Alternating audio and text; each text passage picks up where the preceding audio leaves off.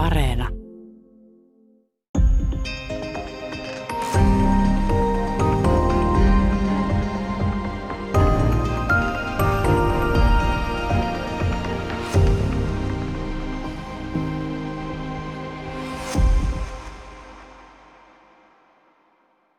päivää. Täällä tänään vieraana arkkitehti Kristo Vesikansa. Me puhutaan Puutalo Oystä. Erittäin mielenkiintoinen historiikki suomalaisesta vientiartikkelista ja tällaista menestyskertomuksesta. Kummallisessa historian vaiheessa Puutalo Oy noustaa päätänsä ja katselee maailmaa. Looginen aloitus tietysti olisi tämä Puutalo Oy, sen perustaminen. Tulisiko sinä tehdä jonkinlainen erotus siihen esimerkiksi rintamamiestaloihin tai tällaisiin, eli onko siinä tällaista ikään kuin erotusdiagnostiikkaa? No ehkä se keskeisin ero on se, että nämä Puutalo Oyn talot, ne valmistettiin tehtaissa tai tehtiin valmiit elementit, jotka sitten vietiin rakennuspaikalle ja pystytettiin sinne, kun taas nämä normaalit rintamamiestalot, ne rakennettiin paikalla pitkästä tavarasta. Eli se rakentamisprosessi on ollut aika erilainen. Mutta sinänsä niin kuin ulkonaisesti ne rakennukset muistuttaa hyvin paljon toisiaan. Ja jos nykyään kulkee jossain sodanjälkeisillä asuntoalueilla, niin se on melkein mahdotonta erottaa, mitkä on ne Puutalo Oyn elementtitaloja ja mitkä niitä normaaleja rintamamiestaloja. Milloin syntyy tällainen ajatus siitä, että, tai miten se rantautui Suomeen pikemminkin, koska siis miten mä voisin ottaa esimerkiksi ei-asiantuntijana, mutta jotain Bauhaus-yksinkertaisuutta ja ikään kuin tehdasmaisuutta ja tämän kaltaisia elementtejä oli ollut ikään kuin modernismissa mukana. Tämä teollinen talotuotanto, niin mistä se annos vaikuttaansa? No, niitä oli valmistettu Yhdysvalloissa, Keski-Euroopassa. Saksa oli tärkeä tällaisen puuelementtitekniikan kehittäjä. Samoin Ruotsissa oli jo 30-luvulla aika laajaa tuotantoa. Ja Suomessakin sitten oltiin tehty erilaisia kokeiluja 20- ja 30-luvulla, mutta aika pienimuotoisesti. Ehkä tunnetun niistä oli Åström Oy, joka sitten yhteistyössä Alvar Aallon kanssa kehitti oman systeemin tuossa 30-luvun lopulla. Ja itse asiassa aloitti sitten sen laajamittaisen tuotannon ihan siinä talvisodan jälkeen. Mutta nimenomaan tavallaan se historiallinen tilanne siinä talvisodan jälkeen, jolloin tarvittiin nopeasti valtava määrä uusia asuntoja, niin se oli se, joka sitten niin laittoi tämän käyntiin ja johti sitten Puutalo Oyn perustamiseen. No, Suomessa on aika paljon tuosta kansansivistystoimintaa 1800-luvun lopulta nyt ja sitä varhaisemminkin. Kuuluuko tähän sellainen jonkinlainen, sanoisiko isänmaallinen eetos, että nyt rakennetaan Suomen kansalle jotain, ja usein tällaiset valistusprojektit on huomattu hyväksi, että ne kannattaa kierrättää naisten kautta tai tällä tavalla, niin se leviää paljon paremmin. Oliko tämä osa tällaista kansallisuuden rakentamisprojektia? Kyllä se osittain siihen vaikutti. Siis Puutalo Oy perusti 21 suurta metsäteollisuusyritystä. Et kyllä siinä varmasti oli takana se, että haluttiin nyt osallistua tähän evakkojen asuttamiseen kansallisen edun nimissä. Mutta totta kai siinä oli mukana myös tämä liiketoiminta vahvasti ja tavallaan niin kuin myös pyrkimys luoda kartelli tälle puurakentamisalalle. Tähän se käytännössä oli pitkään. Tullaan kohta tuohon sota-aikaan, joka tässä muutti kuvioita hyvin voimakkaasti, mutta miten vielä kotimainen tuotanto ja tällaiset niin ennen sotaa 20-30-luvulla, niin oliko se vientituote vai oliko myös kotimarkkinoita tällaisille? No kyllä se alkuun oli puhtaasti kotimarkkinoille.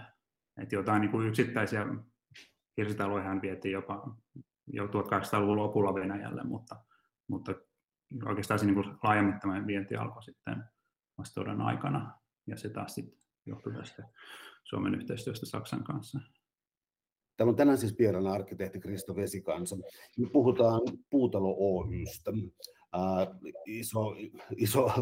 Iso luku suomalaisen rakentamisen historiaa.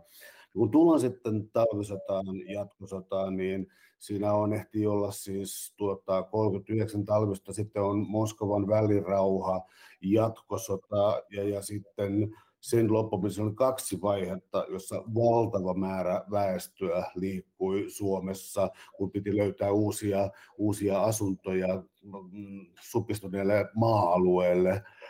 Oliko nimenomaan Puutalo Oy tässä, sanoisiko sitten suverenisti ykkönen vai oliko siinä monta tekijää mukana?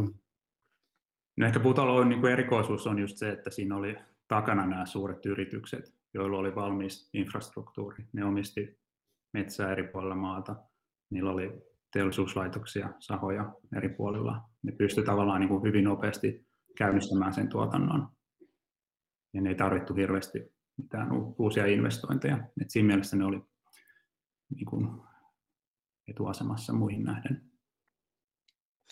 Kuka näitä rahoitti ja kuka näitä omisti? Täällä on muutama sellainen erisnimi, jotka täällä kertautuu aika pitkältäkin tässä historiassa. Eli kuka oli homman aivot ja kuka oli homman rahat?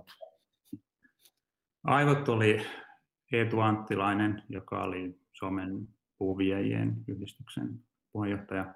Ja sitten Lauri Kivinen, joka oli Veitsiluoto Oyn toimitusjohtaja. Ja he tavallaan niin kuin päätti, että nyt perustetaan tämmöinen yhteisyritys ja he puhuvat sitten näiden muiden suurten metsäteollisuusyritysten johtajat tämän taakse.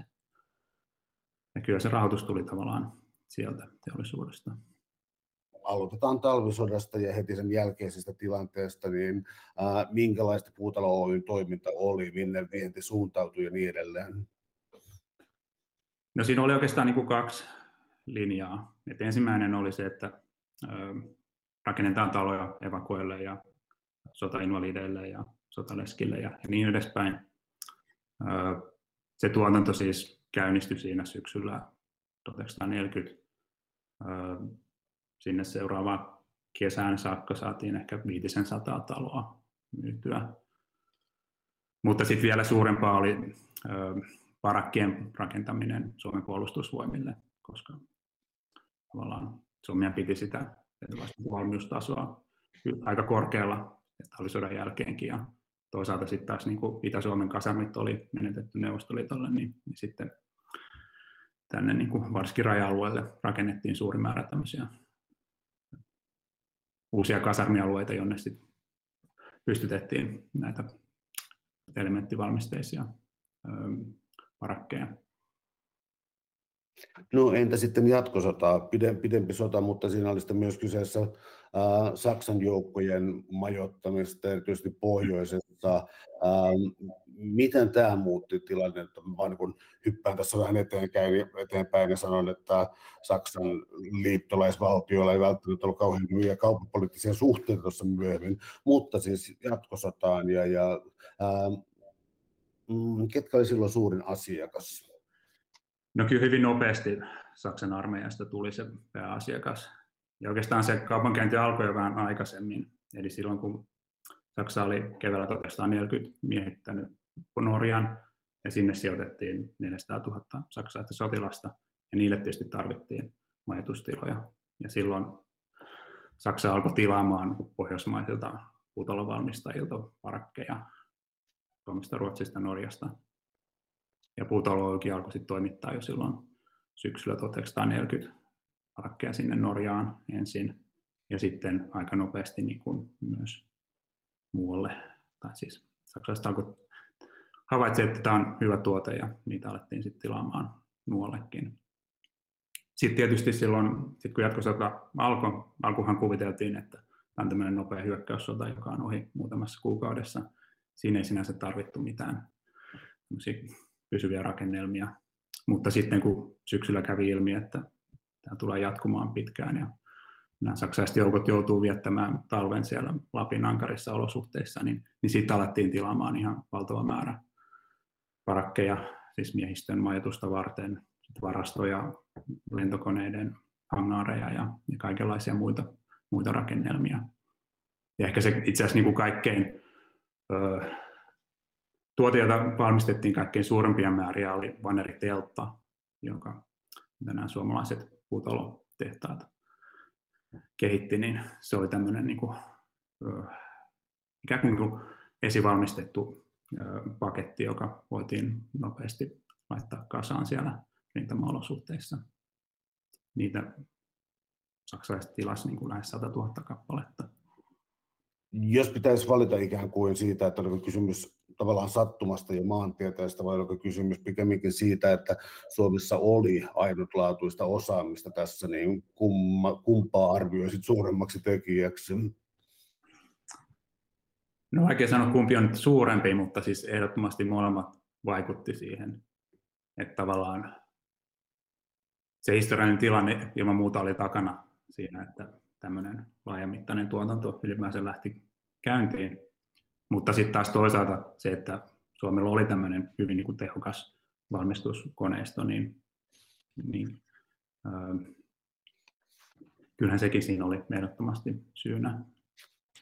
Kuinka mukautuvaisia tällaiset erilaiset rakennukset oli, koska täällä jotkut tai useatkin talot kulkee ikään kuin mallinimellä tai koodinimellä, minkälaisia rakennuksia oli. Ja sitten myös tässä kansainvälisessä laajenemisessa oli selkeästi että sellainen piirre, että esimerkiksi saksalaisissa piti olla jonkinlaista haimaat, jonkinlaista niin kuin ikään kuin vähän romanttista henkeä kenties, eikä pelkästään ikään kuin kylmäksi koettua modernia. Eli nämä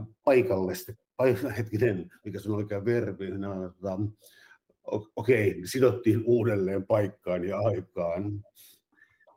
Joo, ja siinä on oikeastaan niin kuin kaksi puolta, että toisaalta niiden rakennusten esimerkiksi pohjakaavojen piti olla sellaisia, että ne sopii erilaisiin elämänmuotoihin, ja sitten taas toisaalta ottaa huomioon erilaiset ilmaston vaatimukset. Kehitettiin erilaisia rakennejärjestelmiä tätä varten. Ja tämä elementtisysteemi oli sillä tavalla aika muuntuva, että tavallaan rajallisesta määrästä elementtejä voitiin rakentaa hyvinkin erilaisia erikokoisia rakennuksia. Ja sitten kolmas puoli on just tämä esteettinen hahmo, joka sitten usein tavallaan kun sovitettiin sen paikallisten mieltymysten mukaan. Ehkä selkeämmin se näkyy jossain niin kuin Neuvostoliitossa, jossa sitten haluttiin selkeästi koristeellisempia julkisivuja kuin mitä Suomessa oli tapana rakentaa. Tullaan tuohon Venäjä-kysymykseen, eli täällä tänään vieraana arkkitehti Kristo Vesikansa, ja me puhutaan Puutalo Oystä ja sen historiasta. Jos hypätään tuosta jatkosodasta hieman eteenpäin, niin oli nämä niin sanotut vaaran vuodet 45-48 suunnilleen, mutta Venäjä vaati, anteeksi, Neuvostoliitto vaati hirvittäviä sotakorvauksia, ja miten Puutalo Oy näihin sitten osallistui?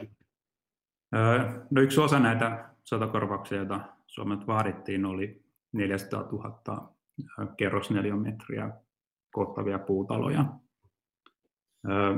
Ja päätettiin, että Puutalo Oy toimittaa nämä kaikki.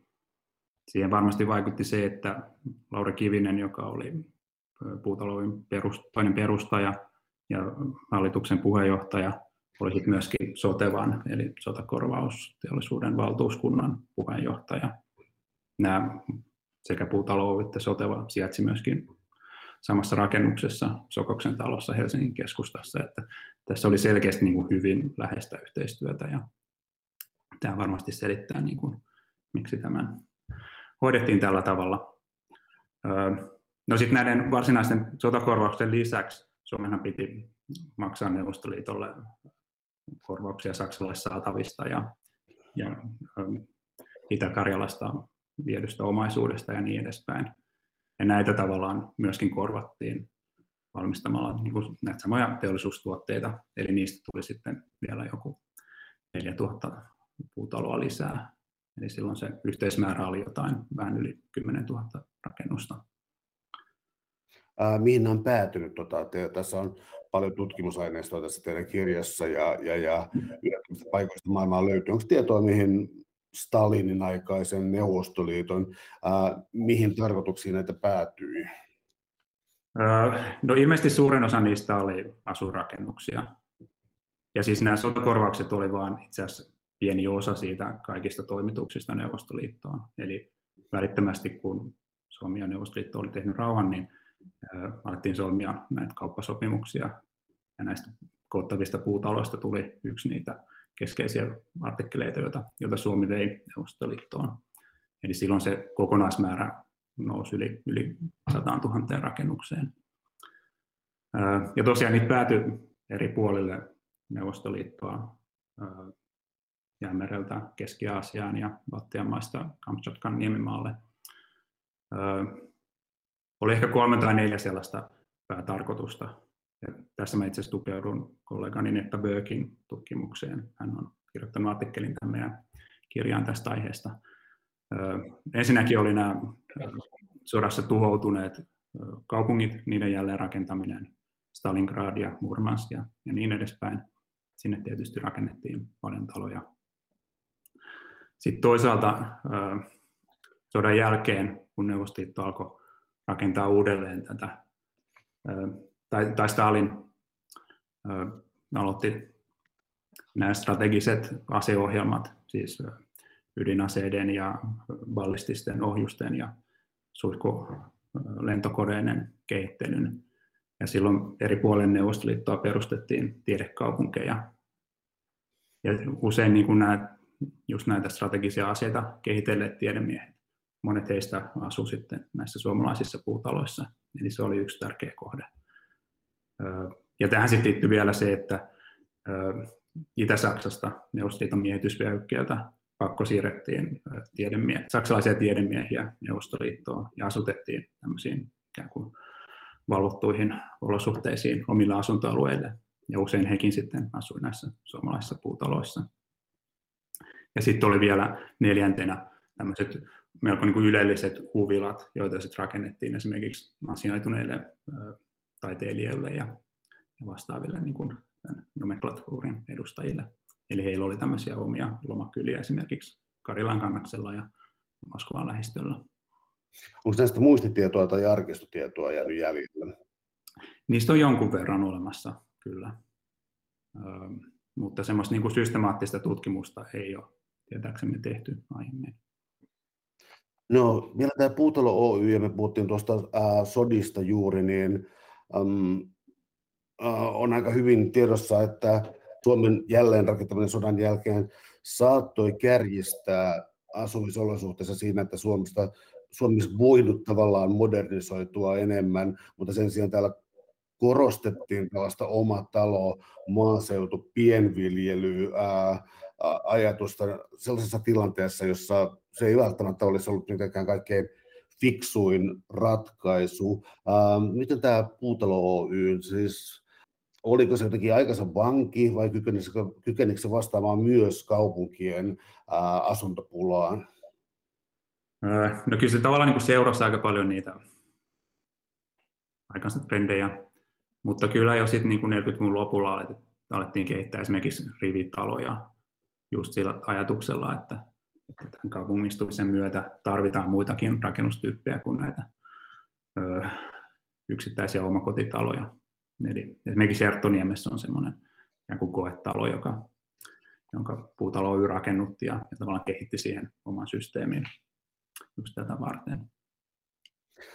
Mä pyytäisin sinua vielä jatkamaan tuosta, koska on näitä joitain hyvin säilyneitä alueita Helsingissäkin, niin esittelisitkö vähän niitä, mitkä on säilyneet ikään kuin hyvinä kokonaisuuksina tai kaupungin osina? Joo, no vanhin näistä Helsingin alueista on Marttilan invaliidikylä, joka rakennettiin silloin, tai aloitettiin talvisodan jälkeen, rakennettiin käytännössä jatkosodan aikana. Eli se oli tämmöinen niin kuin lahjoitusvaroin rakennettu alue sotainvalideille ja sotaleskille ja niin edespäin. Suomen Punainen Risti ja Sotainvalidien keskusliitto oli siinä taustalla, keräs rahoitusta sitä varten. Ja usein nämä varhaiset talot oli aika pieniä, siis semmoisia noin 50-64 metriä. Ajateltiin, että tämä on semmoinen niin kuin minimiasunto, jossa perhe pystyy tulemaan toimeen. Ja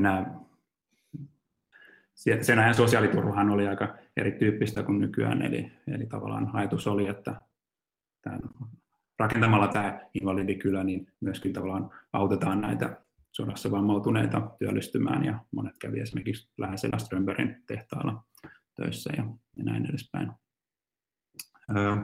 No sitten sodan jälkeen rakennettiin muutama alue, ja varsinkin sitten 50-luvun alussa, kun tuli aravalainsäädäntö voimaan, jolloin sitten valtio alkoi tukea rakennustoimintaa nimenomaan kaupungeissa.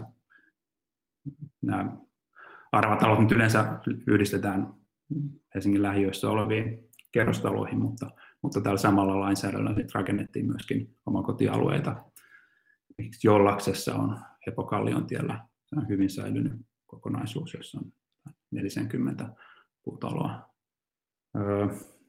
Ja ne nyt sinänsä niin ulkonaisesti muistuttaa näitä just tyypillisiä rintamamiestaloja, eli tämmöinen kunnoppamainen puolitoiskerroksinen rakennus, jolla se oli siihen aikaan vielä niin tavallaan niin kuin syrjässä, että siellä ei ollut mitään viemäreitä, niin sen takia sitten esimerkiksi tässä tapauksessa näin taloihin liittyy sellainen matalampi siipirakennus, johon sijoitettiin käymälät ja muut, että asuttiin niin kuin puolimaalaismaisissa olosuhteissa. Ja sitten suunnilleen samoihin aikoihin rakennettiin tuonne Kannelmäkeen Tanotorventielle, se on vähän pienempi kokonaisuus. Se on säilynyt vähän huonommin, eli siellä on rakennettu aika paljon lisää taloja sinne tonteille, ja suurin osa niistä rakennuksista on kyllä säilynyt, mutta tavallaan se kokonaisuus ei hahmotu enää samalla tavalla. Minusta toi variaatio näiden rakennusten suhteen oli, koska tämä perusrakenne, mikä tulee mieleen ja tulee teidän kirjassa usein myös vastannut, tosiaan tämä puolitoista kerrosta, eli siis tällainen omakotitalo, olohuone, pari huonetta, no riippuen vähän vaihtelee, ullakolla ikään kuin kaksi huonetta, joissa on vielä, jotka ei ole siis suorakattoisia, kellari, joka on osittain maan päällä. Onko tämä se lähtökohta? No se ei oikeastaan ollut lähtökohta, vaan ne ihan ensimmäiset talot, ne oli yleensä yksikerroksisia, huomataan niin kuin matalia, niissä oli hyvin laakea harjakatto yleensä kuisti yhdellä sivulla. Eli muistutti aika paljon näitä niin sanottuja ruotsalaistaloja, jotka talvisodan jälkeen, niitä rakennettiin eri puolille Suomea Ruotsista tuoduista valmista elementeistä. Eli niin, tässä tarinassa tämä Ruotsin osuus on muutenkin niin kuin hyvin tärkeä nimenomaan siinä alkuvaiheessa. Eli tavallaan se yksi syy, minkä takia tämä tuotanto niin pystyi lähtemään niin nopeasti liikkeelle, oli just se, että näiltä ruotsalaisilta puutalotehtaalta hankittiin tavallaan se osaaminen, maksettiin jotain miljoona markkaa siitä, että saatiin sen koko niin kuin valmistustekniikka. Ja tavallaan sillä päästiin liikkeelle. Sitten kyllä aika nopeasti alettiin tekemään muutoksia niihin systeemeihin, sovittamaan ne paremmin näihin suomalaisiin olosuhteisiin. No, syntyikö varsinaisia buumeja siinä mielessä, että metsän tai metsän jalostustuotteista olisi tullut puutetta, koska nyt kuitenkin vaatii vähän parempaa materiaalia, ja monihan on sitä mieltä, että Suomi on suunnilleen elänyt sellusta aina 80-luvulle saakka, että silloin vastatettiin parempaa. Eli mun kysymys tarkoittaa oikeastaan jalostusastetta ja tätä puumateriaalia, eli syntyykö tuotantovajeita tällaisesta? No ehkä niin kuin kiinnostavaa näissä puutalojen taloissa on se, että melkein kaikki ne rakenteet, mitä niissä talossa on, ne on jollain tavalla niin puupohjaisia materiaaleja. Ne tietysti on ihan niin kuin lautaa ja soroa ja muuta tämmöistä niin kuin puutavaraa, mutta sitten myöskin erilaisia kuitulevyjä ja sellutapetteja ja muuta. Et se tietysti johtui siitä just, että oli niin vaikea tuoda ulkomaalta mitään tämmöisiä muita tuotteita, niin kaikki piti yrittää valmistaa niistä kotimaassa saatavissa olevista materiaaleista. Täällä on tänään siis vieraana arkkitehti Kristo Vesikansa. Nyt puhutaan Puutalo Oystä, sen yrityshistoriasta ja yhteiskunnasta sen ympärillä. On olemassa tiettyjä siis kansainvälisiä siis biennaaleja, ja se pyritään tuomaan ikään kuin kansallisesti merkittäviä asioita esiin. Oliko tämä kansainvälisesti suuntautunut tuote? No varsinkin sitten toisen maailmansodan jälkeen se oli melko puhtaasti vientiyritys. Eli yli 90% kaikista tuotannosta meni ulkomaille. Tai itse asiassa niin kuin joinain vuosina lähemmäs 100%. Eli tavallaan, no koska Suomi oli tietysti siinä tilanteessa, että tarvittiin ihan kipeästi ulkomaista valuuttaa, ja nämä puutalot oli semmoinen tuote, jota oli tavallaan niin kuin aika helppo viedä eri puolille maailmaa, niin se johti sitten siihen, että tavallaan kotimaan markkinoille jäi hirveän vähän näitä taloja. Eli joinain vuosina oli suunnilleen 50 asuntaloa ja saman verran kesämökkejä, mitä voitiin tarjota kotimaisille asiakkaille, kun se koko tuotanto oli jotain 10 000 rakennusta. Puhun tässä täysin maallikkona, mutta jonkin verran kun seuraavaan siis lehtiä, uutisia tuolla tavalla, niin puurakentamista tehdään jälleen Suomessa. Onko mä tulkinut väärin, jos mä sanoisin, että tässä on tullut jonkinlainen uusi aalto tähän näin puurakentamiseen ja perustuksia jotenkin näille historiallisille juurille? No, kyllä se tuntuu lähtevän aika paljon nyt uudelta pohjalta. Ja siinä tietysti on takana ilmastonmuutos ja se, että halutaan niin kuin muuttaa rakentamista sillä tavalla, että se olisi mahdollisimman vähän hiilistä, ja valtio on tietysti tukenut hyvin voimakkaasti tätä uutta puurakentamista. Ehkä sellaisia niin kuin suoria kytköksiä ei ole, mutta totta kai on niin kuin mahdollista katsoa historiaan ja miettiä, että olisiko niistä jotain opittavaa. Entä sitten sellaiset piirteet kuin suomalainen sauna esimerkiksi, koska täältä löytyy talomalli metsäkota ja somakoto ja mitä näitä onkaan, eli rakennettiinko suomalaista sauna- ja maalaisidylliä tässä myös? Joo, tosiaan nämä niin kuin rakennusten nimet, mitä tarjottiin kotimaan markkinoille, niin ne oli usein tämmöisiä hyvin niin kuin romanttisia ja ehkä jollain tavalla niin kuin kertoi siitä semmoisesta maalaisidylistä, mistä ehkä haluttiin pitää kiinni. Ihan alkuvaiheessa tämä suunnittelu oli järjestetty sillä tavalla, että kaupunkeja ja sitten taas maaseutua varten oli omat talomallistonsa. Eli Suomessahan oli niin kuin pitkään asuttu maaseudulla ja kaupungeissa. Asumistavat oli ollut hyvin erilaisia. Jotenkin tavallaan tässä suunnittelussakin noudatettiin tätä samaa periaatetta. Eli nämä maalaistalot, niissä oli tyypillinen tämmöinen niin kuin iso tupa, jossa tavallaan ei ollut erillistä keittiötä, vaan se kaikki elämä tapahtui siinä niin kuin samassa isossa tilassa. Myös se julkisivut oli ehkä astetta niin kuin perinteisempiä kuin mitä näissä kaupunkimalleissa. Mutta aika nopeasti sitten päädyttiin siihen, että tämmöinen erottelu oli keinotekosta ja tavallaan lähdettiin sitten suunnittelemaan niin kuin, tai niitä samoja malleja sitten rakennettiin niin maaseudulle kuin kaupunkeihin. Ja tämä nyt ehkä sitten liittyy tähän laajempaan kuvioon suomalaisista tyyppitaloista ja tämän niin sanotun rintamamiestalon yleistymisestä toisen maailmansodan jälkeen. Ja sehän tavallaan niin kuin aika tehokkaasti häivytti nämä perinteiset erot maaseudun ja kaupunkien välillä ja myöskin eri maakuntien välillä, eli tavallaan sitä samaa perustyyppiä sitten rakennettiin Annosta Utsjoelle ja niin suurkaupunkien laidoille kuin sitten ihan puhtaasti maaseudulle.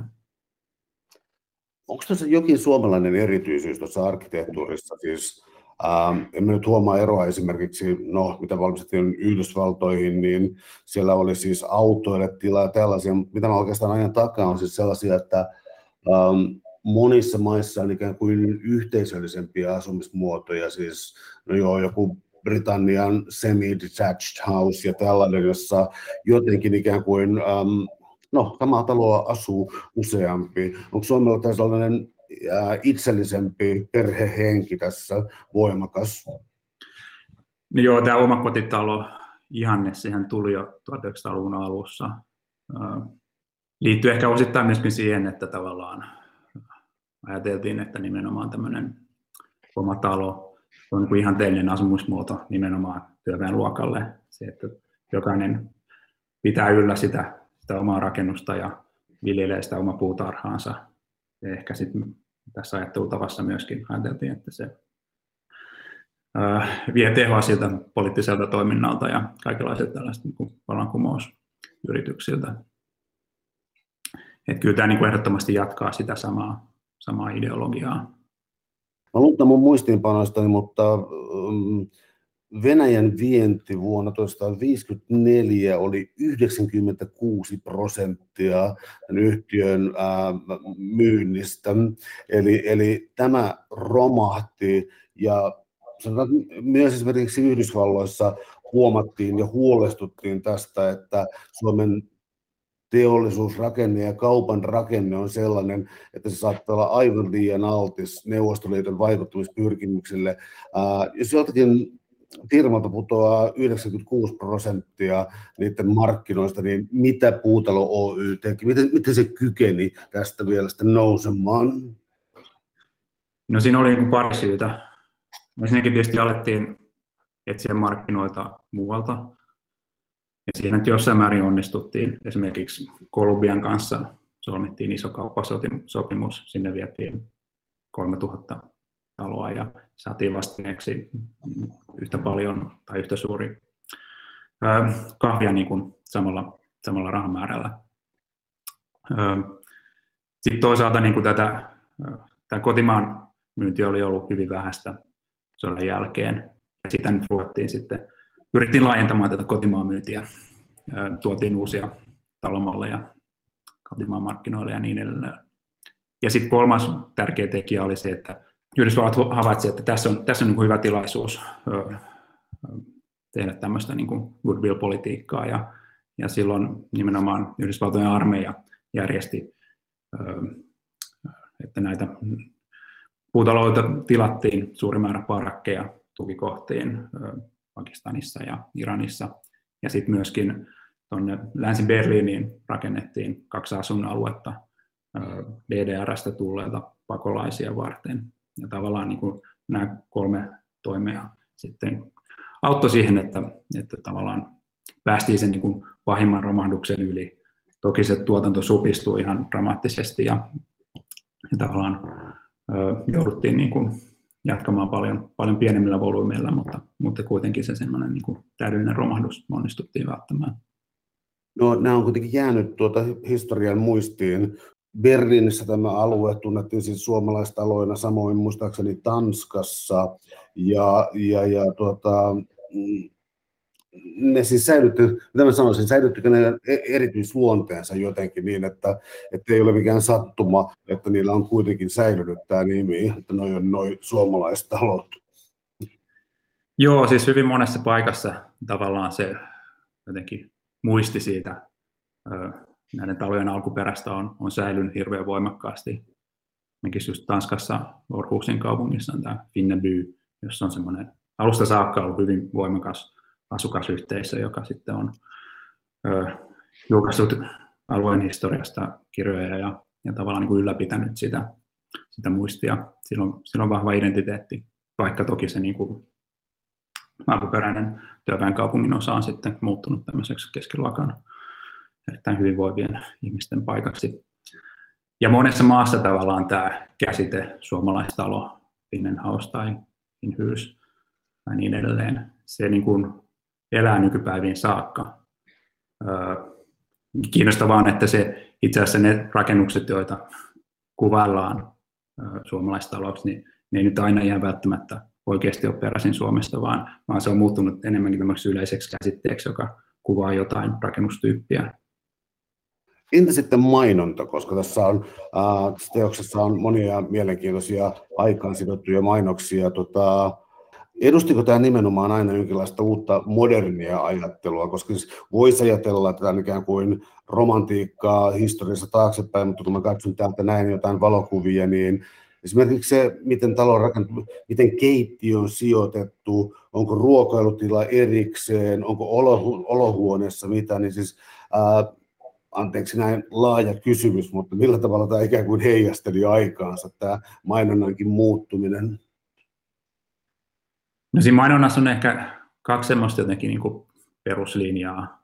Et toisaalta korostettiin sitä teollisen rakentamisen tehokkuutta ja sitä, että nämä rakennukset oli hyvin niin kuin toimivia ja nopeasti pystytettäviä ja hyvin lämmön eristettyjä ja tämmöisiä aika niin kuin teknisiä ominaisuuksia.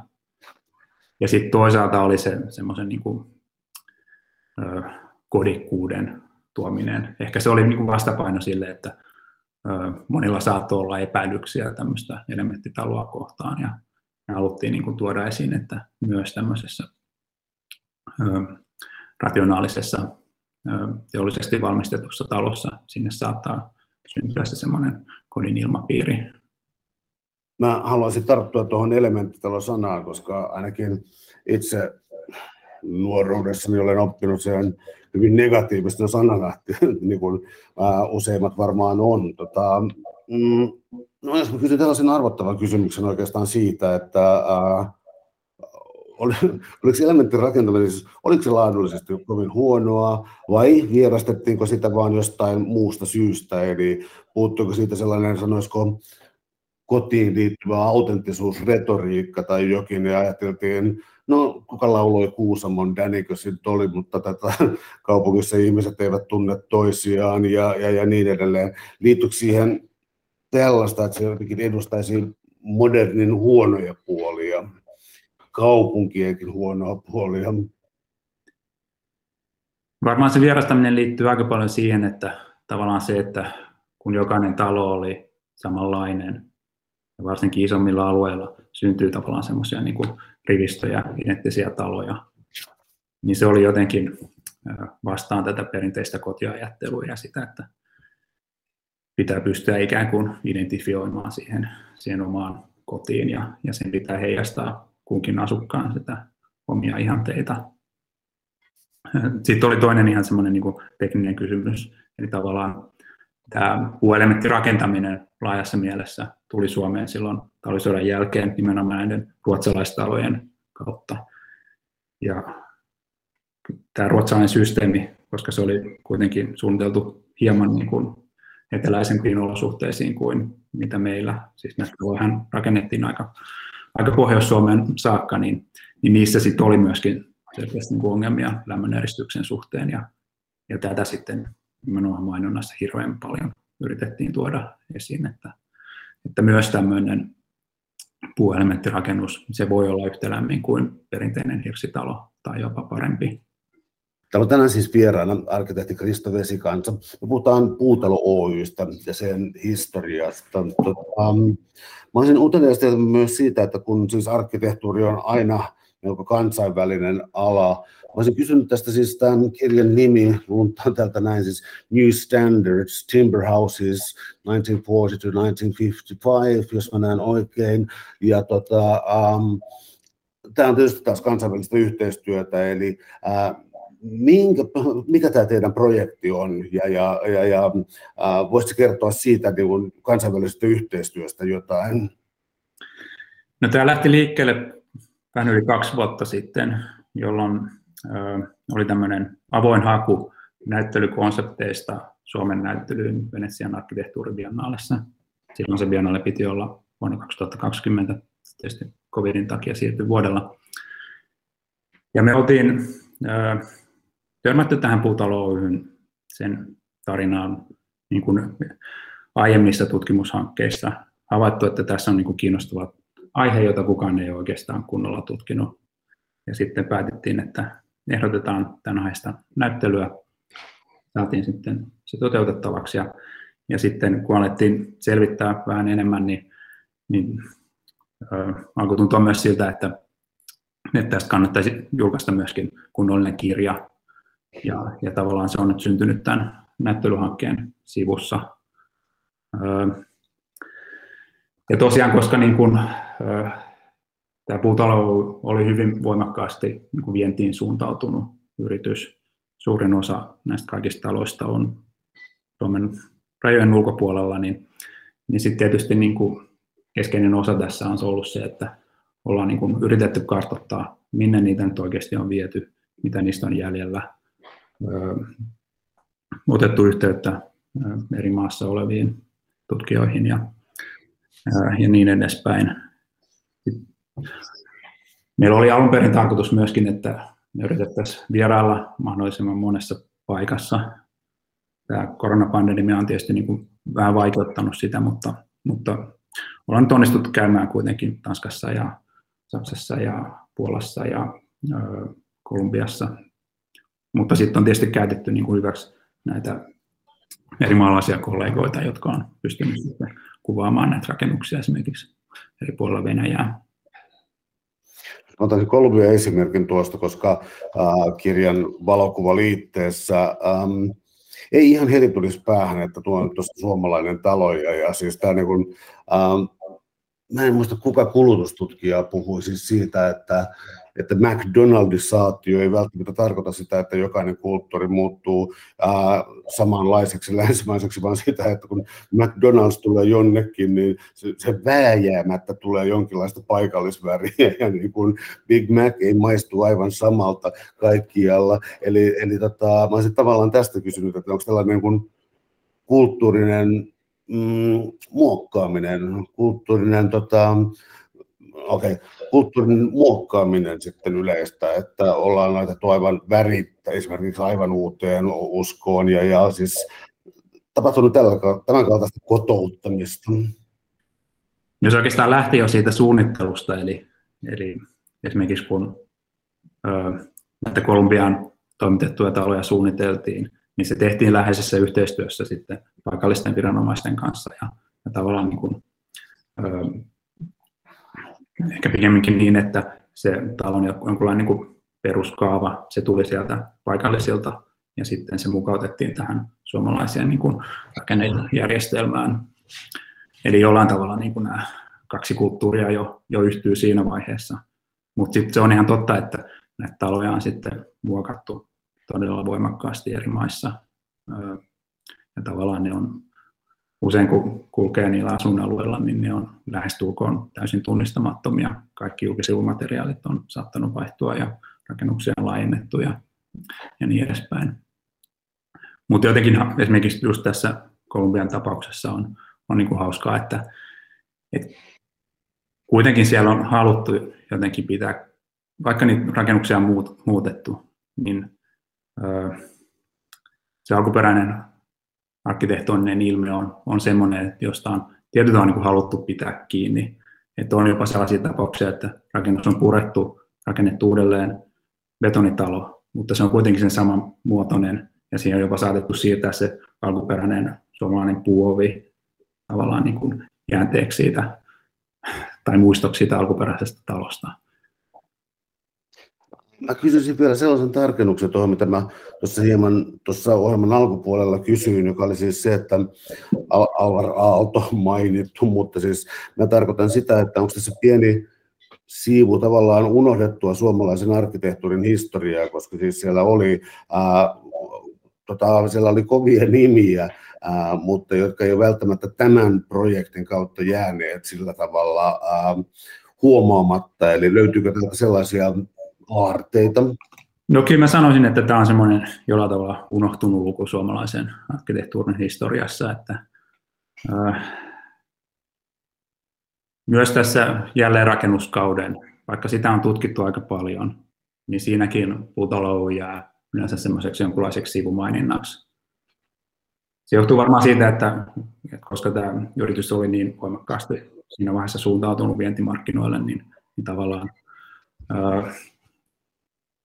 sillä ei ole sillä tavalla niin voimakasta jälkeä suomalaisessa maisemassa, mutta sitten myöskin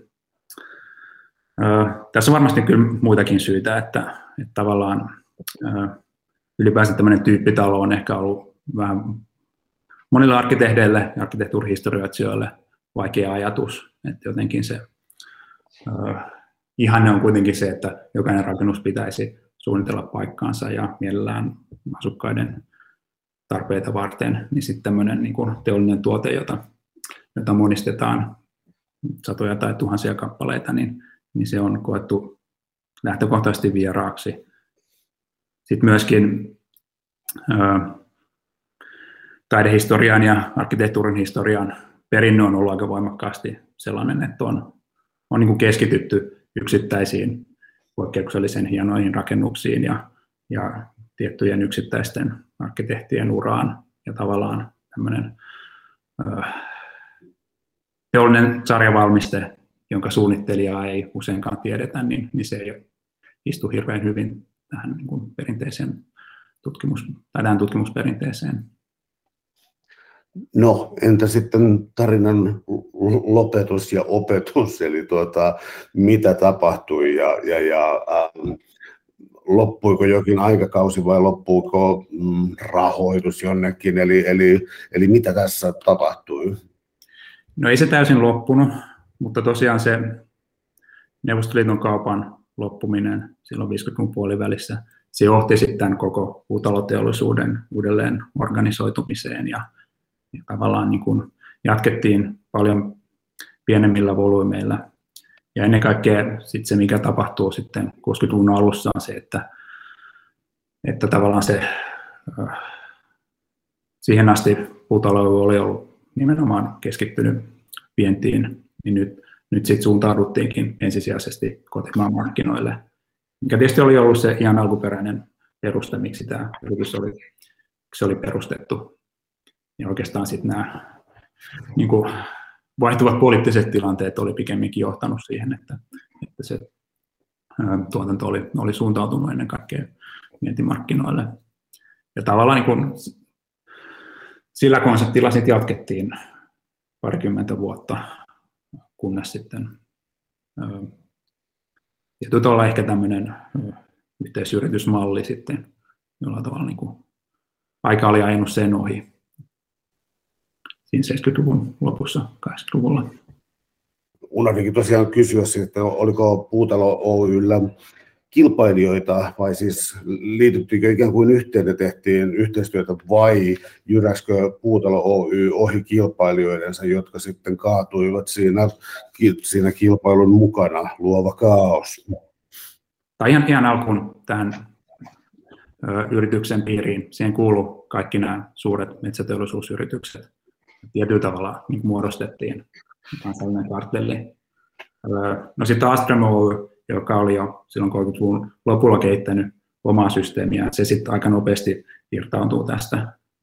Ja sitten siinä jatkosodan aikana 1943 Åström ja kaksi muuta tämän puutalojen perustajaa, Enso Gutzeit ja